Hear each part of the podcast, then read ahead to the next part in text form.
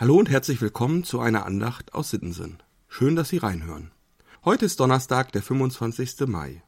Die Losung für heute steht in Micha 5, Vers 1.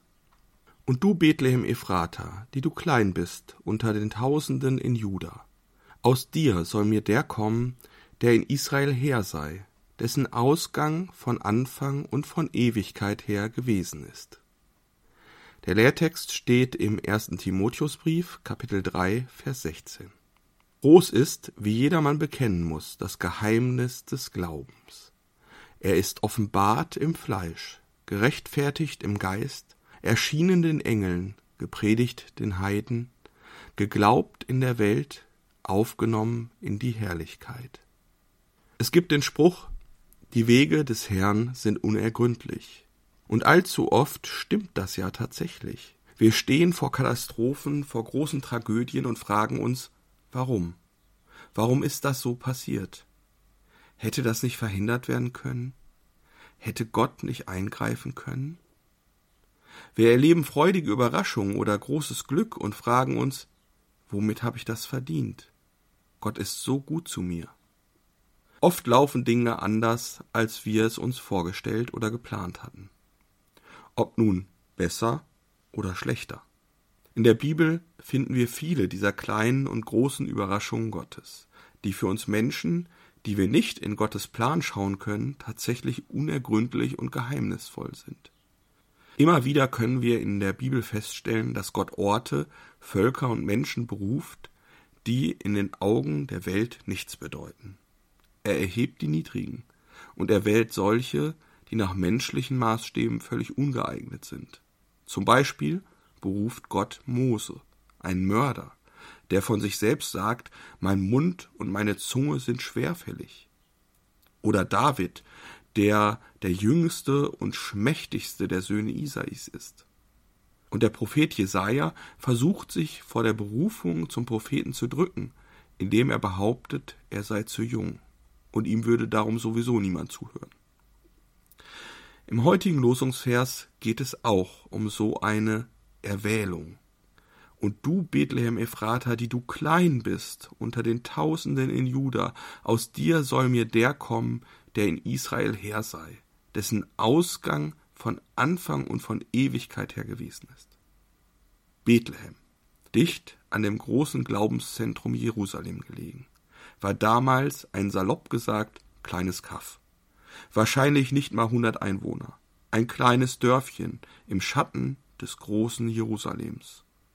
Unbedeutend, unwichtig, nicht erwähnenswert. Und doch, Gott wählt sich dieses Dörfchen aus. Aus ihm soll der Retter kommen, der Messias. Nicht in Jerusalem, der Tempelsstadt, der Königsstadt. Nein, im kleinen, unbedeutenden Bethlehem wird Jesus Christus geboren. Warum? Gottes unergründliche und geheimnisvolle Wege. Wenn man in der Bibel liest, merkt man schnell, dass Gott gerne überraschend anders ist und handelt, als wir es uns denken und vorstellen. Kleines wird groß, die Schwachen werden mächtig und die Letzten werden die Ersten sein. Kein Wunder, dass der Timotheusbrief vom Geheimnis des Glaubens spricht.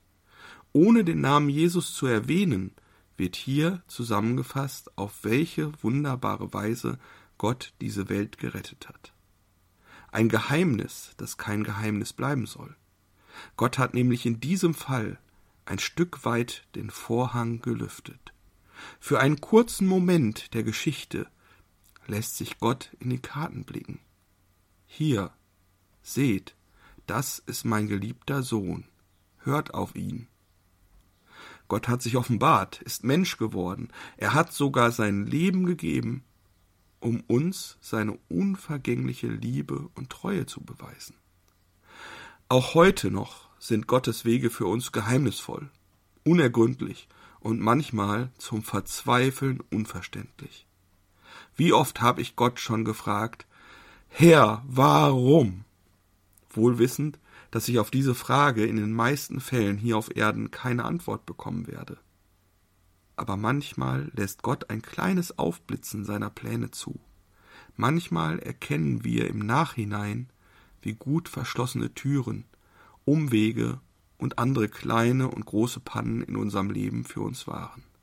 Aber das Schönste ist, dass wir durch Gottes größte Offenbarung, dadurch, dass er in Jesus Mensch geworden und für uns gestorben und auferstanden ist, darauf hoffen dürfen, am Ende im Himmel alle Antworten zu bekommen. Bis dahin trösten mich die vielen Beispiele aus der Bibel, wo Gott eben genau die verkorksten Typen und die unmöglichsten Situationen nutzt, um seine Macht zu beweisen und die Welt und unser Leben zu verändern. Er findet immer einen guten Weg für mich. Darauf will ich vertrauen. Ich wünsche Ihnen einen guten und gesegneten Tag. Ihr Diakon Dieter Wiemann